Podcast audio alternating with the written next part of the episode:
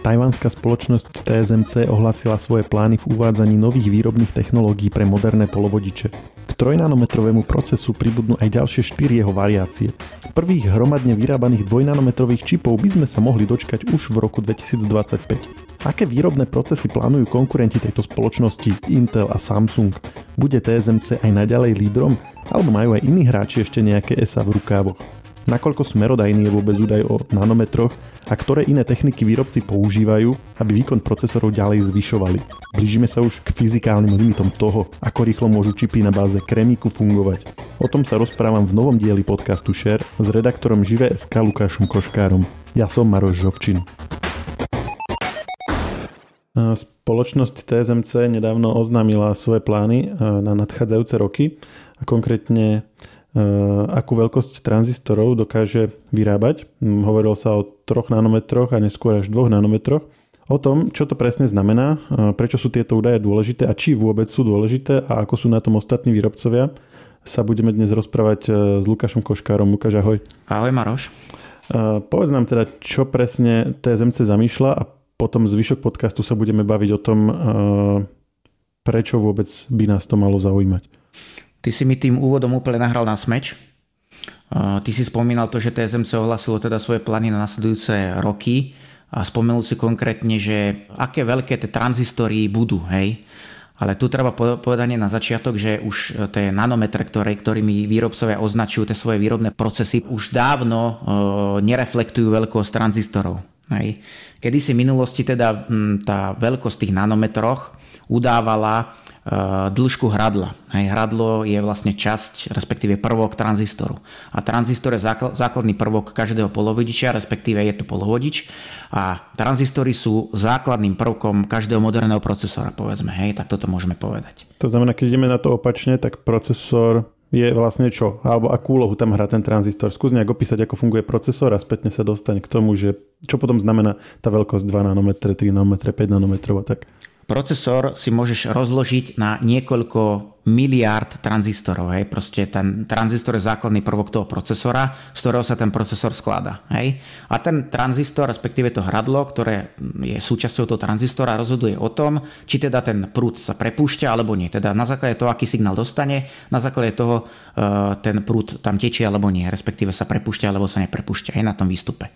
Toto je v podstate máš vstup, máš teda nejaký signál a na výstupe máš teda buď prúd máš alebo nemáš. Hej. A to je tá, potom tá jednotka a nula, čo sa tak zvykne Áno, poukazovať. presne tak. A to je, preto sa to vlastne volá polovodič. Hej. Takto zjednodu, veľmi zjednodušene to môžeme povedať takto.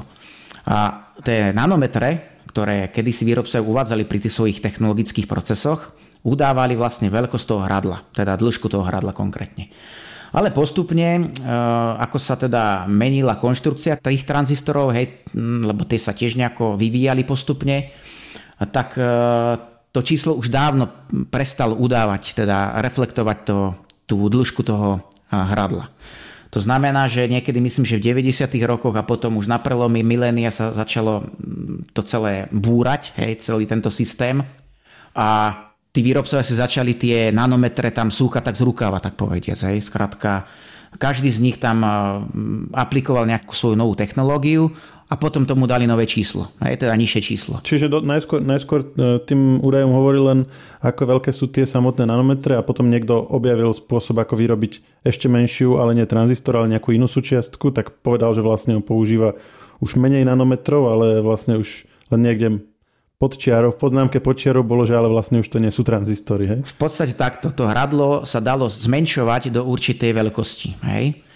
Potom sa dostalo, dostali tie výrobné procesy do nejakých fyzikálnych limitov, môžeme to tak povedať a tí výrobcovia sa začínali škrabať za hlavou, že čo teraz ideme s tým robiť. Hej? Tak začali vymýšľať... Čo nám, čo nám povedia, keď o rok povieme, že ne, sme neznišili áno, áno. Na, teda, toto nanometrové číslo, ktoré všetci sledujú. V podstate celé to, tie nanometre a to naháňanie za tým progresom je o tzv. Múrovom zákone. Hej? Múr bol spoluzakladateľ Intelu. Hej? A Moore eh, v roku 1965 eh, eh, sformuloval vetu, ktorá je teda doteraz známa, že teda každý rok sa počet komponentov v nejakom integrovanom obvode zdvojnásobí. V roku 1975 však bola táto veta zrevidovaná a upravila sa do tej podoby, že každé dva roky sa zložitosť, respektíve komplexnosť a množstvo týchto prvkov v integrovanom obvode zdvojnásobí. Hej. Takže sme sa posunuli a výrobcovia sa snažia držať stále tohto pravidla, teda že každé dva roky sa počet tých tranzistorov zdvojnásobí. Hej. Toto je v také, taká genéza toho celého, ak by sme to takto mohli povedať. No lenže ako som povedal, tie hradla sa nedali zmenšovať do nekonečna a výrobcovia hľadali nové cesty, ako teda dosiahnuť to, aby dokázali do, na rovnakú plochu zmestiť dvojnásobný počet tranzistorov. A, na, a prišli teda s riešeniami, rôznymi riešeniami, či už to bol Intel, či už to bolo TSMC, či už to bol Samsung a ďalší výrobcovia, ktorí teda našli spôsoby, ako upraviť konštrukciu tranzistora tak, aby dokázali tých tranzistorov natlačí na rovnakú plochu dvojnásobok, povedzme, hej, alebo plus minus, nie dvojnásobok, ale skrátka, aby ich tam dostali podstatne viac ako v predchádzajúcom procese. A zároveň to zač- museli začať nejako označovať. Teda oni tam zachovali nejaký ten progres toho označovania. Hej, mali sme tam, ja neviem, mali sme tam 45 nanometrov, hej, to bolo zhruba toto obdobie, kedy teda Intel prišiel s tými novými typmi tranzistorov, vďaka čomu teda už Vtedy sa zhruba to začalo celé už komplet búrať, hej, teda ten nanometr už neoznačovali veľkosť tých hradiel. Potom sme tu mali 32 nanometrový proces, ďalej tu bol 22 nanometrový proces, 20 nanometrový a tak ďalej to už potom sa znižovalo, hej, ale už tie nanometre neoznačovali tú veľkosť toho hradla. Ale napriek tomu tých tranzistorov sa tam zmestilo podstatne viac, aj keď to nebol dvojnásobok povedzme, ale podarilo sa zachovať to, že ten výkon stúpal a v rámci možností sa ten múrov zákon nejako dodržiaval. Hej? Ono furt tam boli nejaké zmeny, hej, plus minus to bolo, nejaké diskrepancie tam stále boli, ale nejakým spôsobom sa výrobcovia snažili aspoň na oko udržať ten vývoj e, v takej forme, ako takej, hej. No a keď, keď sa teraz vrátime späť k tomu TSMC, ktoré teraz ohlasilo teda tie plány, tak ono konkrétne aktuálne vyrába procesory 5 nanometrovým procesom, napríklad vyrába takto čipy pre Apple, hej, Apple M1 napríklad aj Apple M2 sú čipy, ktoré sú vyrábané 5 nanometrovým procesom. Hej. Na koniec tohto roka už e, TSMC avizuje spustenie hromadnej produkcie 3 nanometrovým procesom, hej, tento rok. Pričom e, v tých nasledujúcich e, mesiacoch bude tento trojnanometrový proces ešte zdokonalovať. Ono, to TSMC priniesie niekoľko variácií tohto trojnanometrového procesu. Hej, to znamená, že e, bude tam nejaké ďalšie ďalšia podkategória týchto procesov podľa toho, že či to bude určené pre vysoký výkon, či bude dôležité dosiahnutie energetickej efektivity, vysokej výťažnosti, teda minimálnej chybovosti tej výroby, hej, a tak podobne. Hej. Podľa toho, čo konkrétny výrobca bude potrebovať, podľa toho sa použije ten typ uh, výrobného procesu, hej. A každý ten typ výrobného procesu sa v podstate spolieha, teda tej variácie toho 3 nanometrového procesu sa spolieha na iný typ tranzistorov. To je to, čo som hovoril predtým, hej, že tí výrobcovia skrátka prišli s rôznymi konštrukciami tých, tých tranzistorov a vďaka tomu môžu ponúkať tie procesy iné a iné. Hej? Ale tu v rámci tohto 3 nanometrového procesu TSMC chce ponúkať rôzne jeho variácie. Hej? A ešte ponúkne takú novinku, takú flexibilnú novinku, e, ktorá umožní to, že výrobca bude môcť jednotlivé bloky čipu vyrábať rôznym typom toho procesu. To znamená, že na tú časť, kde bude potrebovať čo najvyšší výkon, použije tranzistory, ktoré budú zamerané na maximálnu frekvenciu, povedzme, hej, alebo že môžeš nimi púšťať e, čo najväčšie napätie. Hej. Potom budeš mať blok čipu, ktorý, pri ktorom bude dôležitá čo najvyššia energetická efektivita. To znamená, že ta, tento blok čipu možno nebude tikať na čo najvyšších frekvenciách, ale bude, budú tie tranzistory konštruované tak, aby dokázali byť čo energeticky najefektívnejšie. Potom budeš mať ďalší blok čipu, kde bude tých tranzistorov natlačených čo najviac. Hej. Teda bude potrebné, aby bol ten blok čipu čo najmenší. Hej. Takže tam bude použitý zase tento typ tranzistorov. Takže toto je taká tá ďalšia novinka, ktorú TSMC ohlásilo. A pokiaľ pôjdeme teda ďalej, tak TSMC už sa pozera do budúcnosti a už e, chce rozbiehať nástupcu trojnanometrových procesov, ktoré teraz ohlasilo a e, v roku 2024 až 2025 by už mali byť k dispozícii e, dvojnanometrové procesy zase. Hej. To znamená, že zase na tú rovnakú plochu natlačíme o mnoho viac tých polovodičov. Hej. Ale opäť tu už zase vidno, že tie prírastky, respektíve tie zlepšenia, ktoré vzídu z toho nového dvojnanometrového procesu, už nie sú také zásadné, ako boli v minulosti. Hej? Napríklad sa hovorí o tom, že keď porovnáme ten trojnanometrový proces a dvojnanometrový proces, tak vyzerá to tak, že ten výkon stúpne približne o 10 až 15% čo už je dosť malý rozdiel, hej? respektíve tá spotreba, že poklesne o 25 až 40 pri rovnakom výkone. Hej? To už sú také malé čísla. No, počkaj, myslíš teraz rozdiel medzi 5 a 3 nanometrami, či medzi 3 a 2? Medzi 3, medzi 3 a 2. A není to zodpovedajúce tej zmene veľkosti, že Chcem povedať, že to je vlastne tiež 30% zhruba rozdiel, nie medzi 33%, medzi 3 a 2 nanometrami. Čiže keď je aj 30% rozdiel v spotrebe alebo výkone, tak by, by mi to aj ako tak, takým nejakým sedliackým rozumom sedelo. No tu som nevysvetlil pár základných ešte vecí. Keď výrobcovia prechádzajú na nové výrobné procesy, respektíve keď ich ohlasujú a hovoria, že aké budú ponúknú benefity voči tomu predchádzajúcemu procesu, tak oni tam sa opierajú o tri aspekty. Tým prvým je, že okolko vyšší takt, respektíve výkon, môžeš dosiahnuť pri rovnakej spotrebe. To je prvý ukazovateľ. Potom opo, o, voči tomu ako taký protipol toho je, že koľko pri rovnakej, rovnakom výkone, okoľko môže byť ten čip úspornejší. Hej? A potom na jednotku plochy, okoľko viac tranzistorov zmestíš. Hej, toto sú vlastne také tri parametre, ktoré výrobcové uvádzajú. Hej. A keď si napríklad porovnáme 5 nanometrový proces a 3 nanometrový proces, tak tam napríklad TSMC uvádzalo, že na rovnakú plochu dokáže natlačiť o 60% tranzistorov viac. O 60%. Ale pri dvojnanometrovom procese voči trojnanometrovému už je to len 10%. To znamená, že na rovnakú plochu natlačíš o 10% nanometrov viac, čo je teda už dosť málo.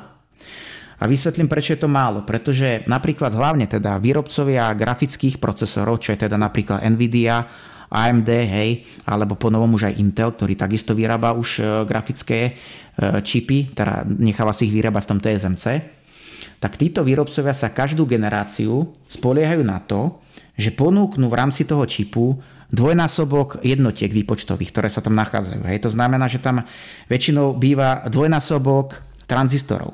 Ale čo teraz tí výrobcovia urobia? keď im TSMC ponúkne proces, ktorý ponúkne len na rovnakú plochu zmestiť o 10% viac tých tranzistorov. Hej. Toto je vlastne ten problém, ktorý, s ktorým sa elektronika v budúcnosti bude musieť nejakým spôsobom popasovať. Hej. Teraz, keď ty si bol zvyknutý ako výrobca čipov, že dobre, no tak každé dva roky uvedieme čip, ktorý bude mať o dvojnásobok tranzistorov viac ako, ako ten predchádzajúci. Hej. Vďaka tomu si mohol ten výkon povedzme veľakrát aj zdvojnásobiť, alebo minimálne od tých 80% bol ten výkon vyšší. Hej. Ale keď teraz dostaneš proces, ktorý ti ponúka na rovnakú plochu zmestiť len o 10% tých tranzistorov viac, tak musíš hľadať iné cesty, hej, ako, to, ako to ideš riešiť. No a to je teraz otázka, že ako sa s tým teraz tí výrobcovia popasujú. No takže Teraz budú musieť hľadať nejaké iné rezervy hej, v tých svojich návrhoch tých čipov alebo hľadať nové spôsoby konštrukcie tých procesorov, ako sa udržať hej, na tej krivke toho múrovho zákona, ako teda ponúknuť e, zákazníkom každé dva roky dvojnásobne vyšší výkon alebo teda dvojnásobne zložitejší čip, keď máš tu teda už obmedzené možnosti, máš tak povedať zviazané ruky. Hej, takže toto je, toto je taký problém. No a pos- ale posledné roky to tiež už neplatilo, že by každé dva roky bol dvojnásobný e, výkon. Ako tento trend není niečo, čo by sa teraz e, odrazu objavilo. Presne tak, ako hovoríš, e, tento problém s tými nanometra, nanometrami, respektíve s tým zmršťovaním, hej, tým zmenšovaním tých tranzistorov je tu, je tu už niekoľko rokov, je tu už možno dekádu alebo možno aj dlhšie. Veľmi dobre to možno ilustrovať na Inteli, ktorý bol kedysi polovodičový líder, aj ešte nedávno, pred povedzme 5-6 rokmi, sa pasoval ešte do role, že, že nikto ho nemôže prekonať. No a to bolo práve to, že keď Intel na rok 2016, Intel na rok 2016 avizoval uvedenie prvých 10 nanometrových procesorov, no ale reálne to dopadlo tak, že Intel uviedol 10 nanometrový čip až v roku 2018 a aj to bolo veľmi limitovanom počte, pričom ten čip bol nízkotaktovaný, skrátka bol to nízkotaktovaný čip určený pre mobilné zariadenia, teda hlavne teda také malé notebooky, kde teda nedokázal dosahovať vysoké frekvencie. On nebol schopný e, dosahovať na tom procese novom dostatočnú výťažnosť. Skrátka, keď chcel, aby ten čip bežal na 5 e, GHz, tak taký čip sa mu proste nepodarilo e, vyrobiť hej, na tom výrobnom procese. Až potom postupne musel pracovať na tom, ako celý ten eh, proces zdokonaliť, vyladiť do takej formy, aby ním dokázal vyrábať vo veľkom zložité čipy určené povedzme aj do stolných počítačov, teda tie výkonné procesory. No a takýto procesor, ktorý bol vyrábaný 10 nanometrovo, teda tou 10 nanometrovou produkciou, Intel uviedol až v roku 2021, teda minulý rok. Čiže si predstav, že Intel v roku, na rok 2016 avizoval 10 nanometrové čipy a vo veľkom meradle, skutočne v, v hromadnej produkcii sa takéto čipy, také výkonné čipy ocitli až v roku 2021. Hej. Čiže to je taký dosť, dosť zásadný problém, ktorý tu Intel mal. A keď Intel sa zabrzdil, doslova zabrzdil na, tomto, na týchto 10 nanometroch, tak ho TSMC predbehlo za tú dobu. Hej. TSMC sa aktuálne, je aktuálne polovodičovým lídrom, pretože aktuálne poskytuje e, najpokročilejšie výrobné procesy pre e, všetkých tých zákazníkov, ako je teda Apple, hej, ako je teda Qualcomm, ako je Nvidia a tak podobne. Dokonca aj Intel už ide vyrábať v TSMC, pretože sám nebol schopný skrátka držať krok s tým trendom. Hej? A my stále hovoríme o e, nanometroch a hovoríš, ako ktorá spoločnosť e, si v tomto počína, tým, že najskôr sa darilo Intelu, teraz TSMC. Ale sám si povedal, že je to zmenšovanie čoraz menej efektívne, to ďalšie zmenšovanie a teda, že sa budú musieť pozrieť niekam inam. Není vlastne súčasťou toho riešenia aj to, že sa pred viacerými už dnes rokmi začalo prechádzať na čoraz viac jadier, eh, aby ako keby kompenzovali to, že už nemôžu ísť tak rýchlo do menších a menších rozmerov. Eh, jadra a procesy si nemôžeme zamieňať, respektíve toto nie je celkom tak. Hej? Ale ešte sa trošku vrátim k tomu, čo si povedal, že ako si povedal, že tie nanometre, my tu hovoríme o tých nanometroch, ale my skrátka, tí výrobcovia nejako potrebujú pomenovávať tie generácie výrobných procesov, hej? tak ich ďalej pomenovávajú tými nanometrami.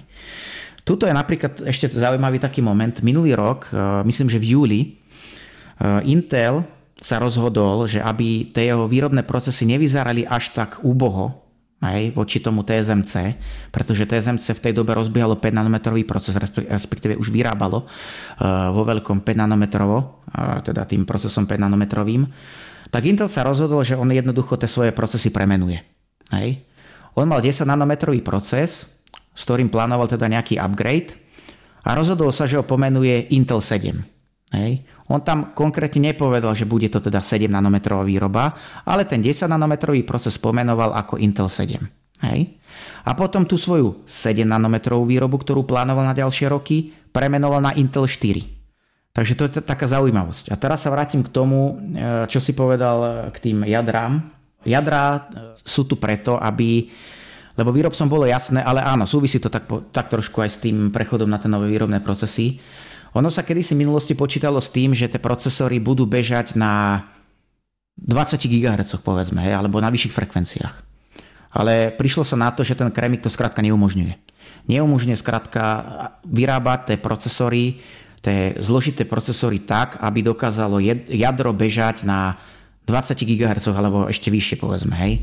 Tak teda výrobcovia sa rozhodli, že teda nebudú tlačiť výkon do jedného vlákna, respektíve nebudú sa snažiť o to dosahovanie tých vysokých taktov, ale naopak rozložia eh, hej, ten výkon toho procesoru na viacero jadier. To znamená, že tam vstupuje nejaký ten paralelizmus, to znamená, že sa tie úlohy nesprac- nespracovávajú ako keby jedným tým jadrom, tým jedným vláknom, ale radšej sa tie úlohy rozložia na niekoľko jadier alebo vlákien hej, a vďaka tomu sa dosiahne ten podstatne vyšší výkon. Hej. Takže áno, v podstate áno, tí výrobcovia urobili taký prvý krok k tomu, aby sa nejako e, zbavili tej ťarchy, respektíve aby nejako obišli ten problém s, tým, s tými výrobnými procesmi a začali vyrábať teda viacjadrové procesory. Celkom dobrý spôsob, ako si to možno predstaviť, alebo aspoň taký, ktorý mne taký prakticky pomohol to pochopiť je, že keď jedna vec trvá nejaký čas na počítači, dajme tomu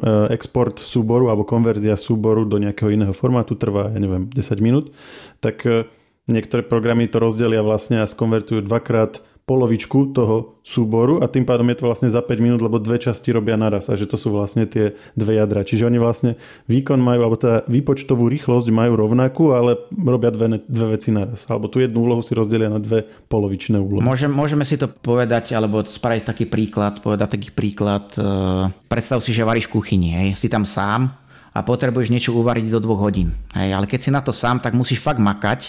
A ja neviem, keď robíš ragu, alebo čo ja viem, alebo ja neviem, to asi nebol dobrý príklad, ale čo, čo ja viem, čokoľvek iné zložité a čo si vyžaduje teda nejaký čas, nejakú prípravu a tak podobne, tak keď si tam sám ako kuchár, tak musíš fakt makať a musíš dávať pozor, aby si sa neporezal, povedzme, alebo nepopálil. A musíš si fakt maknúť, aby si to stihol. A potom si na konci dopotený a si hotový, úplne vyšťavený. Hej. Ale keď ste tam napríklad dvaja, tak si tie úlohy viete rozložiť. Hej. Ty povedzme na kraje mrkvu, ty na kraje cibuľu, ja idem zatiaľ pripravovať, ja neviem, meso a tak podobne. Hej. A takto vlastne si ten procesor rozloží tie úlohy a vďaka tomu tú úlohu vykoná rýchlejšie. Hej. Takže aj takto by sme to mohli uh, prirovnať.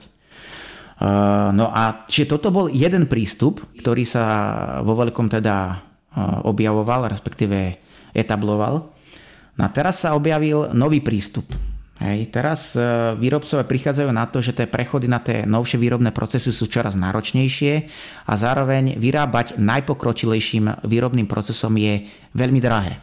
No a povedali sme, že jedným, jednou možnosťou, ako to obísť, je uh, dať tam viac jadier. Uh, je to jediný spôsob zatiaľ, alebo máme aj ďalšie? Druhá možnosť je, ktorá sa teraz uplatňuje vo veľkom, procesor si rozdelíš na niekoľko menších častí.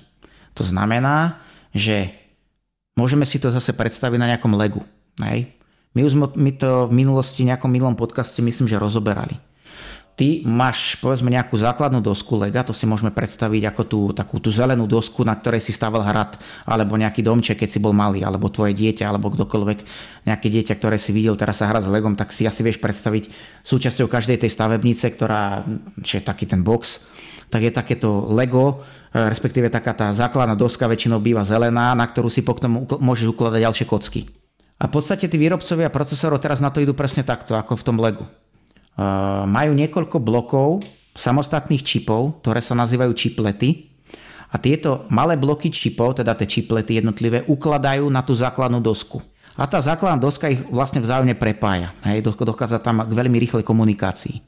No a toto je presne ten postup, ktorý aktuálne aplikujú výrobcovia. Odštartovalo to v podstate AMD. Už to aplikuje pomaly aj Intel a napríklad to aplikoval teraz aj Apple nedávno s tým svojim čipom Apple M1 Ultra. Hej, pokiaľ si dobre spomínaš, tak Apple vzal v podstate dva čipy M1 Max, hej, dal ich vedľa seba a prepojil ich. To je práve tá časť podcast tú, o ktorej si hovoril, že si na ňu Martin spomínaš. Presne v tej, kde sme vysvetľovali, čo to vlastne Apple urobil, tak tam sme to tam sme to opisovali, tam si to prirovnával k tomu Legu. Čiže áno, že to je taká skladačka, ale povedz mi, že ako tá skladačka e, rieši tento problém, lebo ten procesor je väčší potom, tak, ale to není riešenie, že, áno. že to si vedel urobiť aj predtým, že si ho proste spravil väčší. Rieši to to, že ty síce máš vo výsledku ten čip povedzme väčší, hej, ale máš ho aj podstatne výkonnejší, ale zároveň nevychádza ťa veľmi drahšie. Lebo čo je pre teba ako výrobcu najdôležitejšie? To, aby tvoja e, produkcia bola čo najekonomickejšia. Hej, skrátka, aby ti tie náklady klesali na, jednu, na každý kus. Hej, skrátka, aby skrátka, každý kus vyrobil pri čo najmenších nákladoch, tým pádom si môže dovoliť nastaviť aj tú agresívnejšiu cenu hej, vo výsledku. A toto je vlastne cieľ teba ako výrobcu. Na to znamená to, že keď ty máš nejakú Povedzme, že teraz bude mať TSMC na konci tohto roka k dispozícii ten 3 nanometrový proces. Hovorí sa teda, že ako prvý naň prejde Apple. E, otázne ešte samozrejme, ako s tým naloží. Ale neskôr prídu na rada aj ďalší výrobcovia, ako je Intel, AMD, Nvidia a Qualcomm a ostatní. Hej? No a teraz je e, pre teba ako, výrob, ako teda zákazníka toho TSMC dôležité, aby si ten svoj čip u ňo vyrobil čo najlacnejšie. Ale teraz je dôležité povedať to, že výrobcu, teda zákazníci TSMC neplatia za jed, jednotlivý čip, za jednotlivé čipy, ale platia mu za tú kremikovú dosku, za ten wafer. Hej? a to je vlastne taká platňa kremíková, na ktorej sú vlastne tie čípy jednotlivé a tá kremiková platňa sa potom musí narezať. Hej? Ale ty ako výrobca platíš tomu TSMC za celú tú kremikovú platňu. Hej? A je zásadný rozdiel v tom, či máš na tej kremikovej platni použiteľných 20 čipov alebo 200 čipov. Chápeš? Že tú platňu si tak či tak musíš kúpiť a toto delenie na menšie časti Presne. ti pomôže, aby si z nej viac využil a menej musel vyhodiť. Presne tak. To je tá výťažnosť tej výroby. Hej, teda... Ale to je potom tady taký ekonomický problém. To už není vec e, technológie. Ale súvisí, zmysle, to, že... sú, súvisí to spolu. Ty, keď chceš napríklad e, AMD pred pár rokmi zaviedlo tú čipletovú konštrukciu na svojich procesoroch, a ono vďaka tomu dokázalo ponúknuť pre desktop 8-jadrový procesor, neskôr 16-jadrový procesor. To dovtedy neexistovalo. Hej. Za normálny peniaz si dokázal kúpiť 16-jadrový procesor. Hej. Čiže tam je tých tranzistorov podstatne viac hej, vo výsledku a tá výroba nie je podstatne drahšia a ten čip nie je ani zásadne je, je stále dostatočne úsporný na to, aby si stále mohol hovoriť o tom, že ten Múrov zákon je zachovaný. Hej. A je to vďaka tomu, že AMD vtesnalo tie najkľúčovejšie komponenty, čo sú teda tie jadrá, cache pamäť a tak podobne, vtesnalo do tých najväčších čipletov, ktoré vyrába tým najpokročilejším výrobným procesom. Hej. To znamená, že tie čiplety uh, vtedy vyrábalo, uh, myslím, že 7 nanometrovým procesom, hej, a potom okrem týchto čipletov s tými jadrami, tam bol ešte centrálny čiplet, ktorý obsahoval všetko ostatné. Hej. Taký ten balast, ktorý nie je dôležitý pre ten výkon, ale je pre funkciu toho procesora dôležitý. A ten už bol vyrábaný, ten centrálny čiplet bol vyrábaný 12 nanometrovým procesom, hej? Lebo skrátka ten výkon tam nebol dôležitý, až tá energetická efektivita tam tiež až tak dôležitá nebola, takže AMD mohlo použiť ten starší výrobný proces, čo bolo jednak lacnejšie a jednak aj tá výťažnosť tam bola vyššia, pretože ten výrobný proces bol odladený. Hej? Ale tie najkľúčovejšie časti, tie čiplety, ktoré obsahovali tie procesorové jadrá, boli vyrábané tým najšpičkovejším výrobným procesom a vďaka tomu výkon toho procesoru ako celku mohol rapidne stúpnuť. Hej, takže toto je vlastne taká tá podstata toho celého, že prečo teraz tí výrobcovia rozdeľujú ten komplexný procesor, veľký procesor, rozdeľujú na menšie časti, lebo je pre nich ekonomickejšie a výhodnejšie vyrábať skrátka tie menšie doštičky, tie menšie čiplety a skladať ich vedľa seba. Hej. Vďaka tomu dosiahnu vysokú e, návratnosť investícií, dosiahnu to, že tie procesory môžu predávať za normálne ceny a zároveň tie procesory nie sú nejako energeticky nenažrané. Hej? A ten Murov zákon je zachovaný. Čiže toto je ten prístup, ktorý aktuálne výrobcovia razia a to je vlastne taký ten ďalší zlom, ktorý nastal v tom, v tom vývoji. Hej? Takže aj toto bude veľmi zaujímavé. A ja som spomínal aj tie uh, grafické procesory. Hej? Že výrobcovia boli zvyknutí na to, že mali k dispozícii každé dva roky povedzme novší výrobný proces a vďaka čomu mohli na tú rovnakú plochu natlačiť dvojnásobok tých tranzistorov, hej, dvojnásobok tých výpočtových jednotiek. No ale čo urobíš teraz, keď tam nenapcháš viac tých, tých e, jednotiek. A keby si chcel vyrábať jeden monolitický čip, ktorý bude mať tých tranzistorov tam dvojnásobok, tak ho skrátka nevyrobíš, pretože bude obsahovať množstvo defektov, hej, lebo ten výrobný proces nie je ešte vyladený.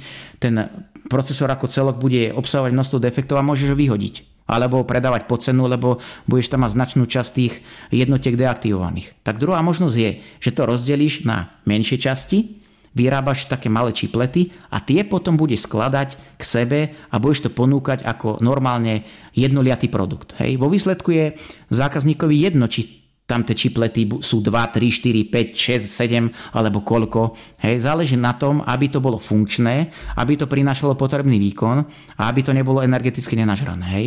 A prvý výrobca, ktorý vlastne takéto grafické jadra ponúkne, bude AMD. Hej, koncom tohto roka má predstaviť v podstate prvú hernú grafickú kartu, ktorá bude obsahovať jadro, grafické jadro, zložené z viacerých čipletov. Hej, takže toto je jeden z tých prístupov, ktoré môžu zvoliť tí výrobcovia a nejakým spôsobom sa popasovať s tým, tak povediať, spomalením a až zastavením toho progresu v tých výrobných procesoch.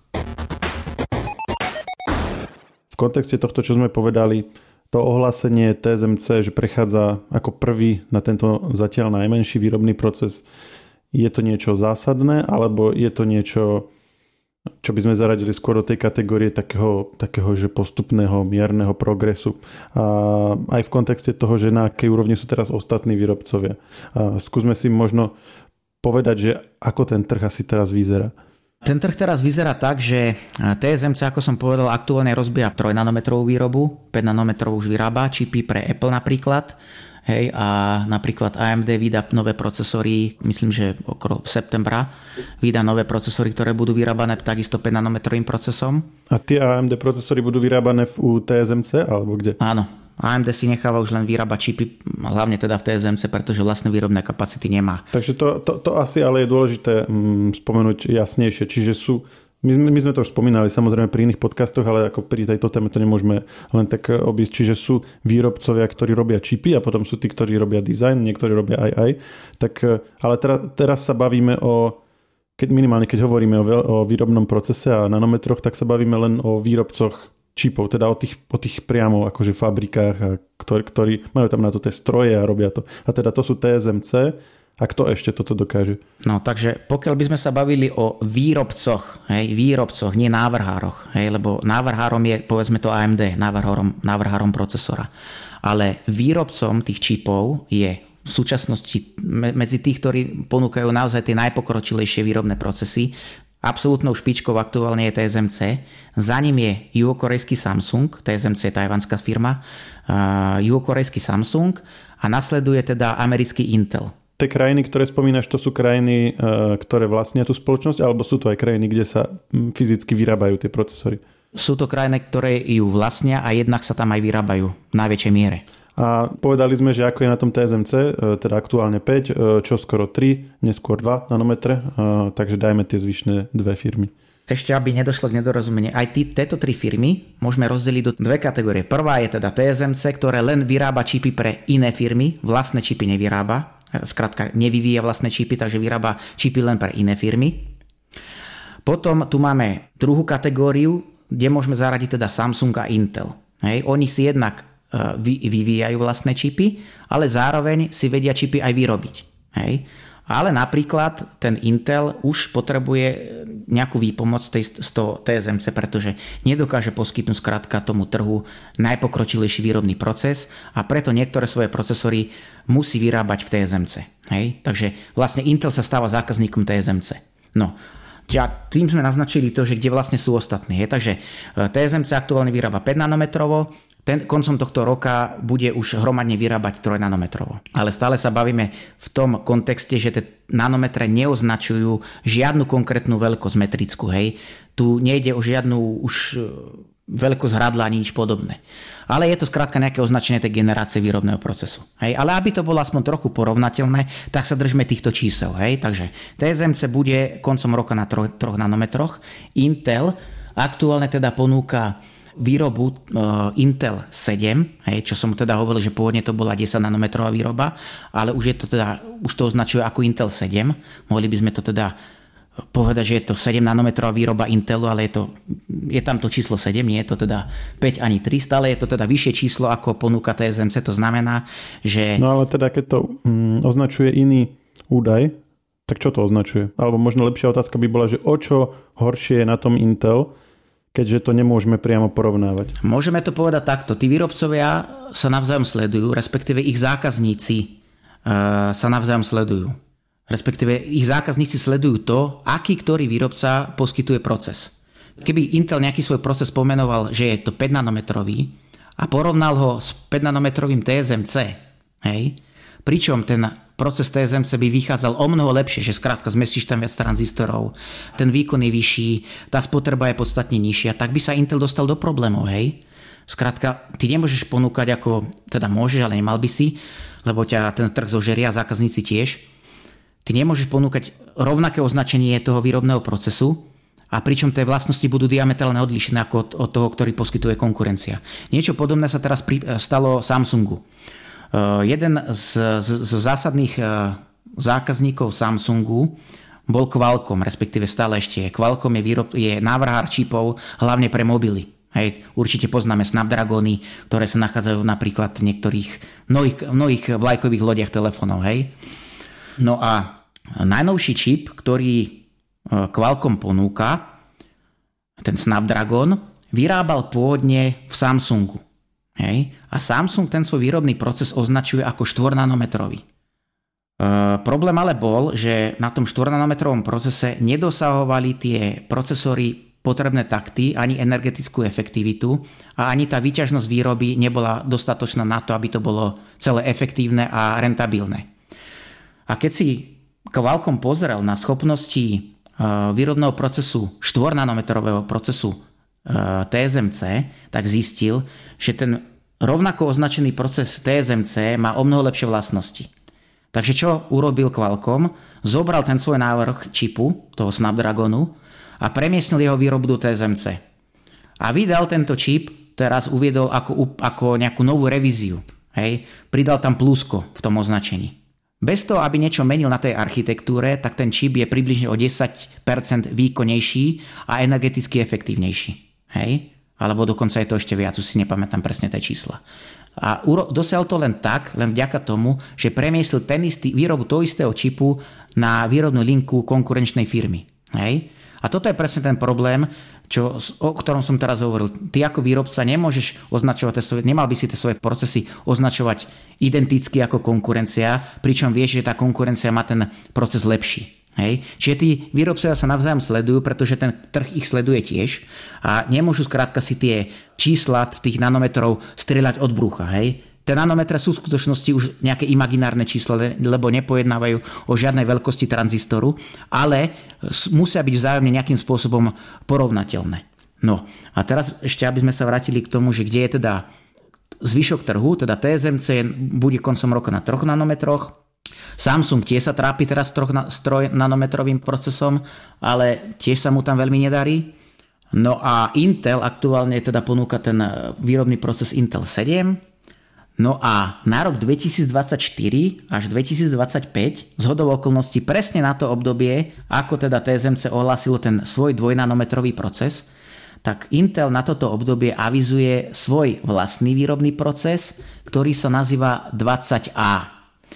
A v podstate tento A má symbolizovať angstrem. Angstrem, alebo angstrom, je jednotka, hej, metrická jednotka a je to v podstate jedna desatina nanometru. Hej, čiže 0,1 nanometru je ten jeden angstrom. Hej? Čiže, čiže 2 nanometre. Čiže 2 nanometre. Čiže 20A je, sú 2N, hej, 2 nanometre. A súvisí to nejako s tým, čo si hovoril, že Intel ide vyrábať svoje procesory u TSMC? to je potom akurát telo. Toto je veľmi zaujímavé, že Intel v podstate na to isté obdobie ako TSMC avizuje vlastný dvojnanometrový proces, ale očividne tie jeho plány sa nemusú, nemusia stretnúť s realitou, pretože ako som hovoril aj minulosti, on na rok 2016 avizoval 10 nanometrové procesory a vo veľkej miere hromadná produkcia tých naozaj zložitých čipov uh, sa spustila v jeho prípade tých, e, až v roku 2021. Hej? Čiže on už teraz si v podstate vytvára taký rezervný plán, že čo keď mu to asi nevíde a čo keď bude predsa len nútený vyrábať v tom TSMC.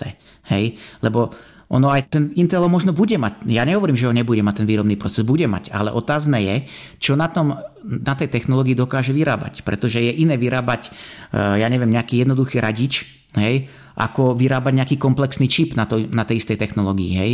Lebo keď ty ideš vyrábať tam serverový procesor, tak ty tam potrebuješ o mnoho väčšiu, väčšiu plochu, hej? ten kremík je o mnoho väčší, ten čip je o mnoho väčší, má o mnoho viac tranzistorov a tým pádom je o mnoho komplikovanejšie ho bezchybne vyrobiť. Takže preto Intel kľudne môže mať na to obdobie 2024-2025 dvojnanometrový proces, ale otázne čo na ňom reálne bude vedieť vyrobiť. Či TSMC nebude o mnoho ďalej v tej dobe.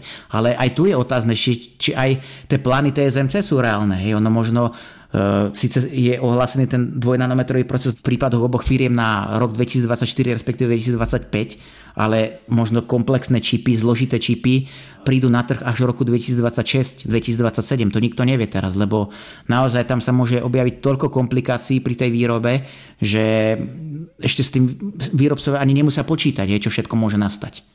Takže ono pokojne sa to celé môže posnúť a plány sú jedna vec, ale Intel nás v minulosti presvedčil o tom, že e, realita môže byť niekde úplne inde. Takže ešte sa len uvidí, ako to celé dopadne. Je možné dokonca, že Intel predsa len predbehne TSMC, hej? Aj to sa môže stať. No ale podľa toho, čo si hovoril, tak e, Samsung je ako keby to číslo 2 a Intel číslo 3 minimálne, keď sa bavíme o tých číslach. Aktuálne je to tak, ale ten trh je taký dynamický a tam sa naozaj môže môže sa jeden z tých výrobcov e, zastaviť na tom jednom procese, ako to urobil Intel pri 14 nanometroch alebo 10 nanometroch, ako som mu spomínal, a celý ten trh môže vyzerať úplne inak. Hej? A môže to kompletne zmeniť, ovplyvniť všetkých tých zákazníkov týchto producentov. Hej? To, keď TSMC nebude ponúkať ten výrobný proces, ktorý avizovalo a bude ho ponúkať Intel, tak má problém AMD, má problém Nvidia hej? a potom bude musieť hľadať nejaké iné cesty, že keď nám to teda nevyrobí TSMC, tak čo? Tak nám to bude musieť vyrobiť asi Intel, hej?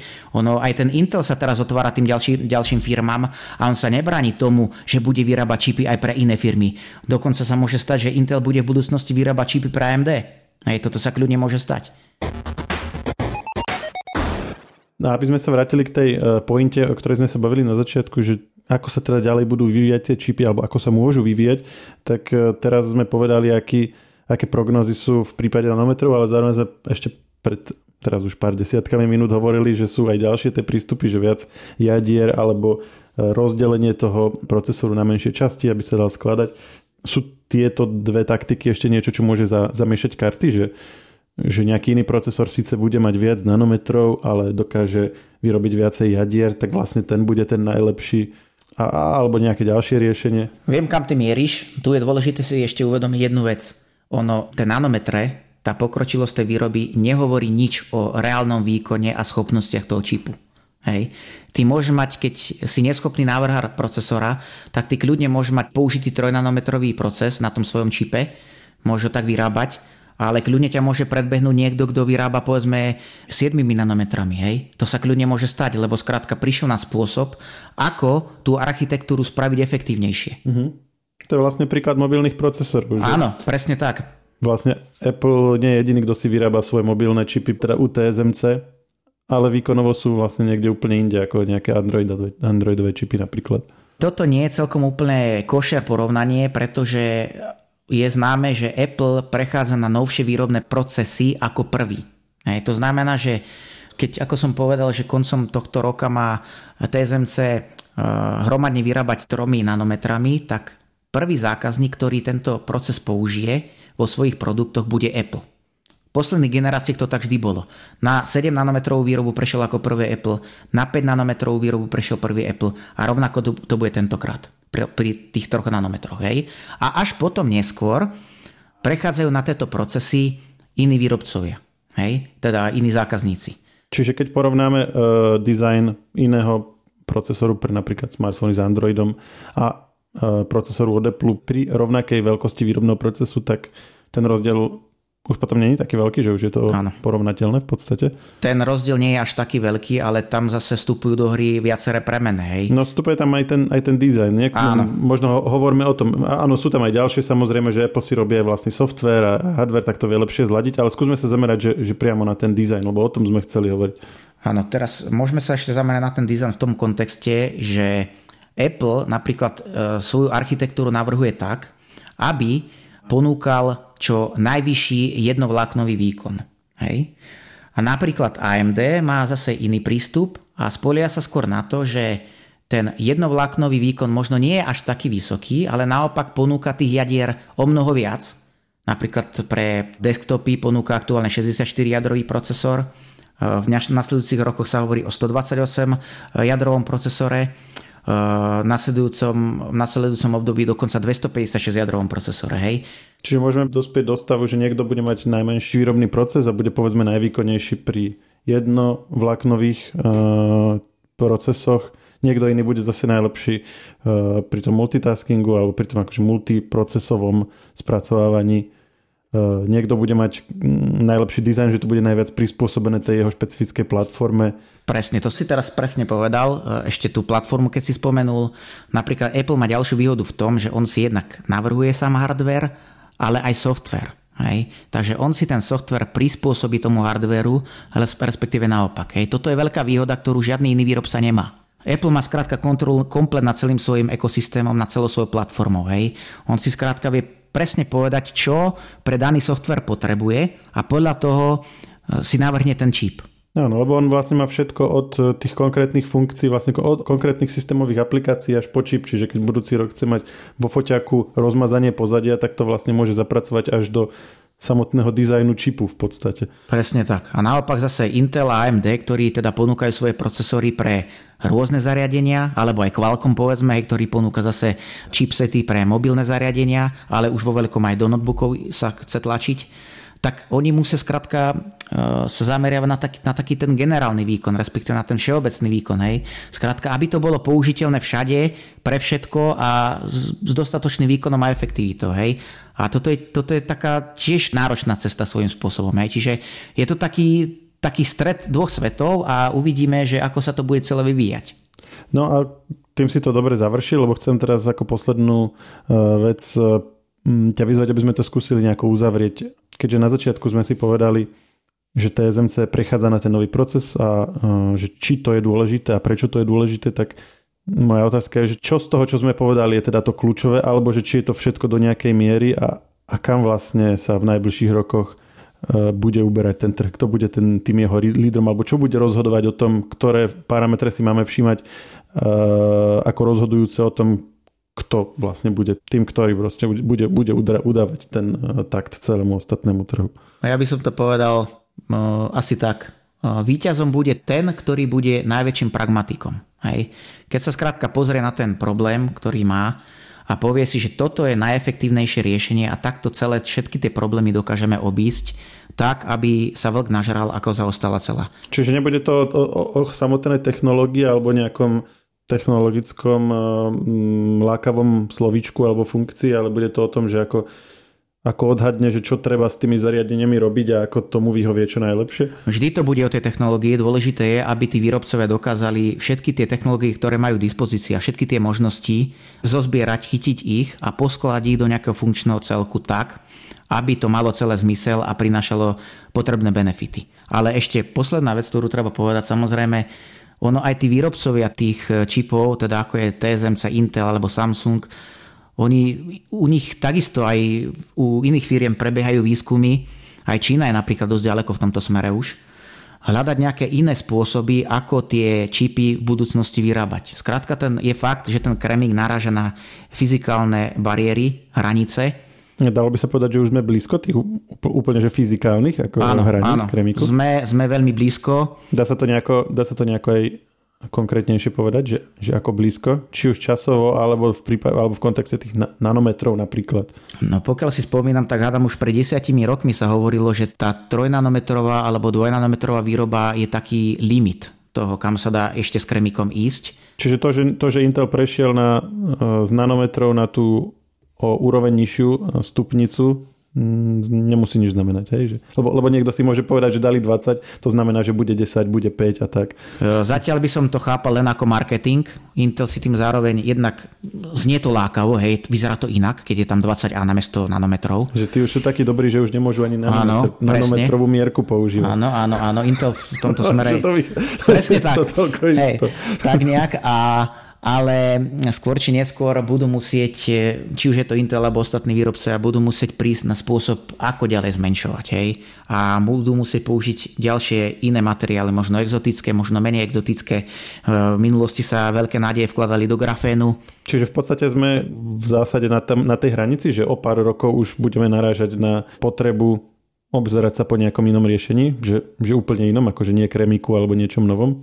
Ja by som povedal, že my na tej hranici, my sme sa k tej hranici dostali už pred pár rokmi a teraz sa ju snažíme už len nejako, ja neviem, či posúvať, alebo neviem, či posúvať, ale ako, ako by, čomu by som to prirovnal. No skrátka, je to, je to veľký boj, hej, skrátka dostať sa, ešte, ešte to nejakým spôsobom zmenšovať. Hej. Tí výrobcovia hľadajú proste všelijaké možnosti, okľuky, ako to celé ešte e, vylepšiť a nejako to zmenšovať, ale naozaj už sme v tom stave, že už je to naozaj veľký problém a už to ide naozaj do tých peňazí. Ono to je, preto aj to AMD už nemá vlastné výrobné kapacity, ono ich muselo predať, lebo skrátka nemalo dostatočné peniaze na to, aby dokázalo ďalej zmenšovať a udržať držať krok s tým trhovým trendom. Hej. Je to zmenšovanie potrebné? Nebude, nebude stačiť napríklad zostať pri dvoch nanometroch a zvyšovať počet jadier, že bude 200 jadier, 300, 400, 500, alebo myslíš, že aspoň do nejakej miery to zvyšovanie toho jednojadrového výkonu bude nevyhnutné aj do budúcna?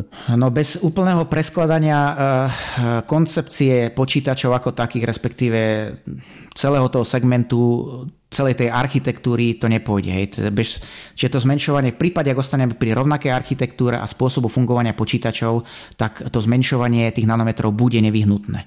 Hej. Ak sa prejde na tie kvantové počítače, tak to už sa bavíme o niečom úplne inom, ale to už je e, zase to príbeh. To, už je, podcast, to, je, to je na úplne iný podkaz. Hej. Takže, a tým si to aj tak. výborne uzavrel, lebo ja som uh, chcel uh, už dávnejšie urobiť tak, takých viacero podcastov a my sme sa o tom však spolu bavili, ono to bol aj tvoj návrh povedať si takýto úvod, aký sme si dnes povedali, že, že dnes, kde dnes stojíme a ako blízko tej hranice sme. Čiže popísať si to, na čom sa pracuje dnes, alebo mm, čo trh ponúka dnes a čo bude ponúkať v najbližších rokoch, čo bolo už ohlásené. A potom v ďalšej časti by sme sa k tomu niekedy vrátili, ak budeš mať čas, ak bude na to priestor a povedali si to, čo si teraz načal, že aké alternatívy okrem kremiku sú spomínal si grafen, určite, určite sa tie spoločnosti obzerajú po nejakých ďalších možnostiach, prípadne o možnosti prekopať celú tú paradigmu a toho príkladom sú aj e, tie kvantové počítače. Ale teda to si necháme na budúce, ale uh, už teraz som na to zvedavý. No tak ja som na to tiež zvedavý, ale čo keby sme si vymenili role a budeš to hovoriť ty a ja ťa budem spovedať? Môže byť? Uh, myslím si, že to nezvládnem. No, ale prosím ťa, zvládneš. A jedine, že by si ma to pred podcastom naučil, ja to potom zopakujem, budem, Hej, budem dobre. za frajera. Dobre, dobre, OK. Ak to teda ty vieš. Ak to teda niekto vôbec vie. že čo to bude. No to je dobrá otázka. To ešte len uvidíme. Je to vo hviezdach, tak by som to povedal, lebo ono o tých výskumoch som už načítal toho veľa, ale ono nie je to jednoduché, hej. To, ako ale podľa všetkého, eh, ak teda nezomrieme predčasne, tak v našich životoch zažijeme nejakú takúto revolučnú zmenu na nejakú novú technológiu. Vyzerá ja, si mysl- ja si myslím, že sa to určite dočkáme. A s týmto pozitívnym odkazom eh, sa s tebou na dnes rozlúčim. Želám ešte pekný deň a počujeme sa zase niekedy na budúce. Ďakujem pekne, do počutia.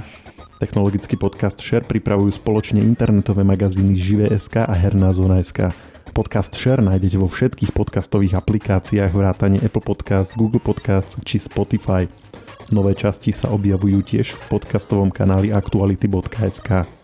Ak nám chcete niečo odkázať, doplniť nás alebo sme povedali niečo zlé a chcete nás opraviť, môžete nám napísať na podcasty zavinač žive.sk. Ešte raz podcasty zavinač žive.sk. Všetky e-maily čítame a na väčšinu sa snažíme aj odpovedať.